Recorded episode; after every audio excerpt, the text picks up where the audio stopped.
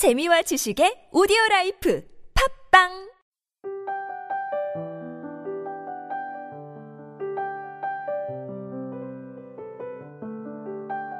치열이란 침묵과 사색을 통해 자신을 관찰하고 바로잡는 게 진정한 치열이다.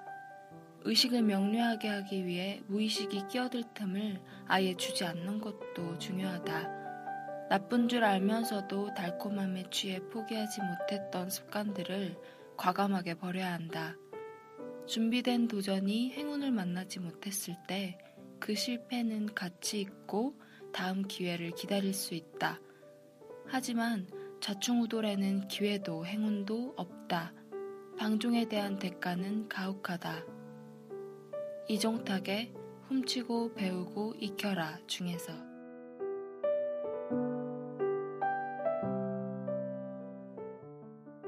우리는 살아가면서 크고 작은 도전들과 마주칩니다.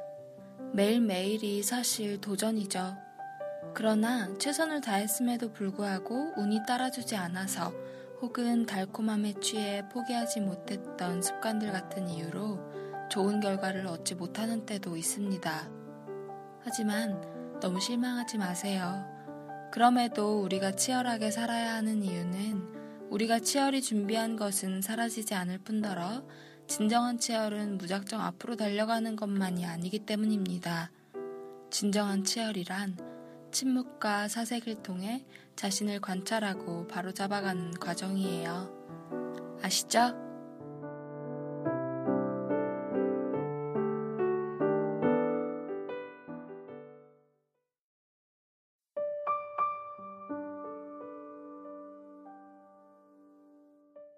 꽃 김춘수 내가 그의 이름을 불러주기 전에는 그는 다만 하나의 몸짓에 지나지 않았다.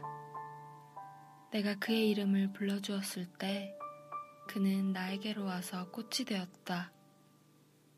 내가 그의 이름을 불러준 것처럼 나의 이 빛깔과 향기에 알맞는 누가 나의 이름을 불러다오.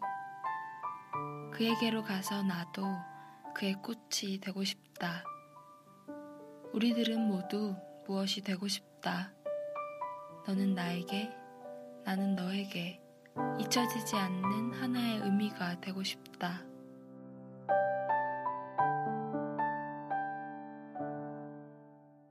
이번 시는 아마 처음 들어보시는 분들보다는 이미 들어보신 분들이 훨씬 더 많은 시일 거라 생각합니다.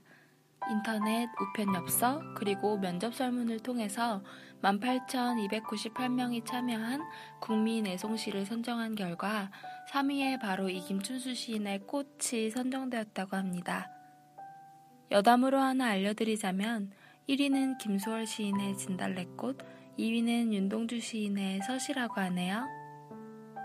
내가 그의 이름을 불러주었을 때 그는 나에게로 와서 꽃이 되었다 라는 구절에서 꽃은 인연이란 말로도 바꿀 수 있을 것 같아요.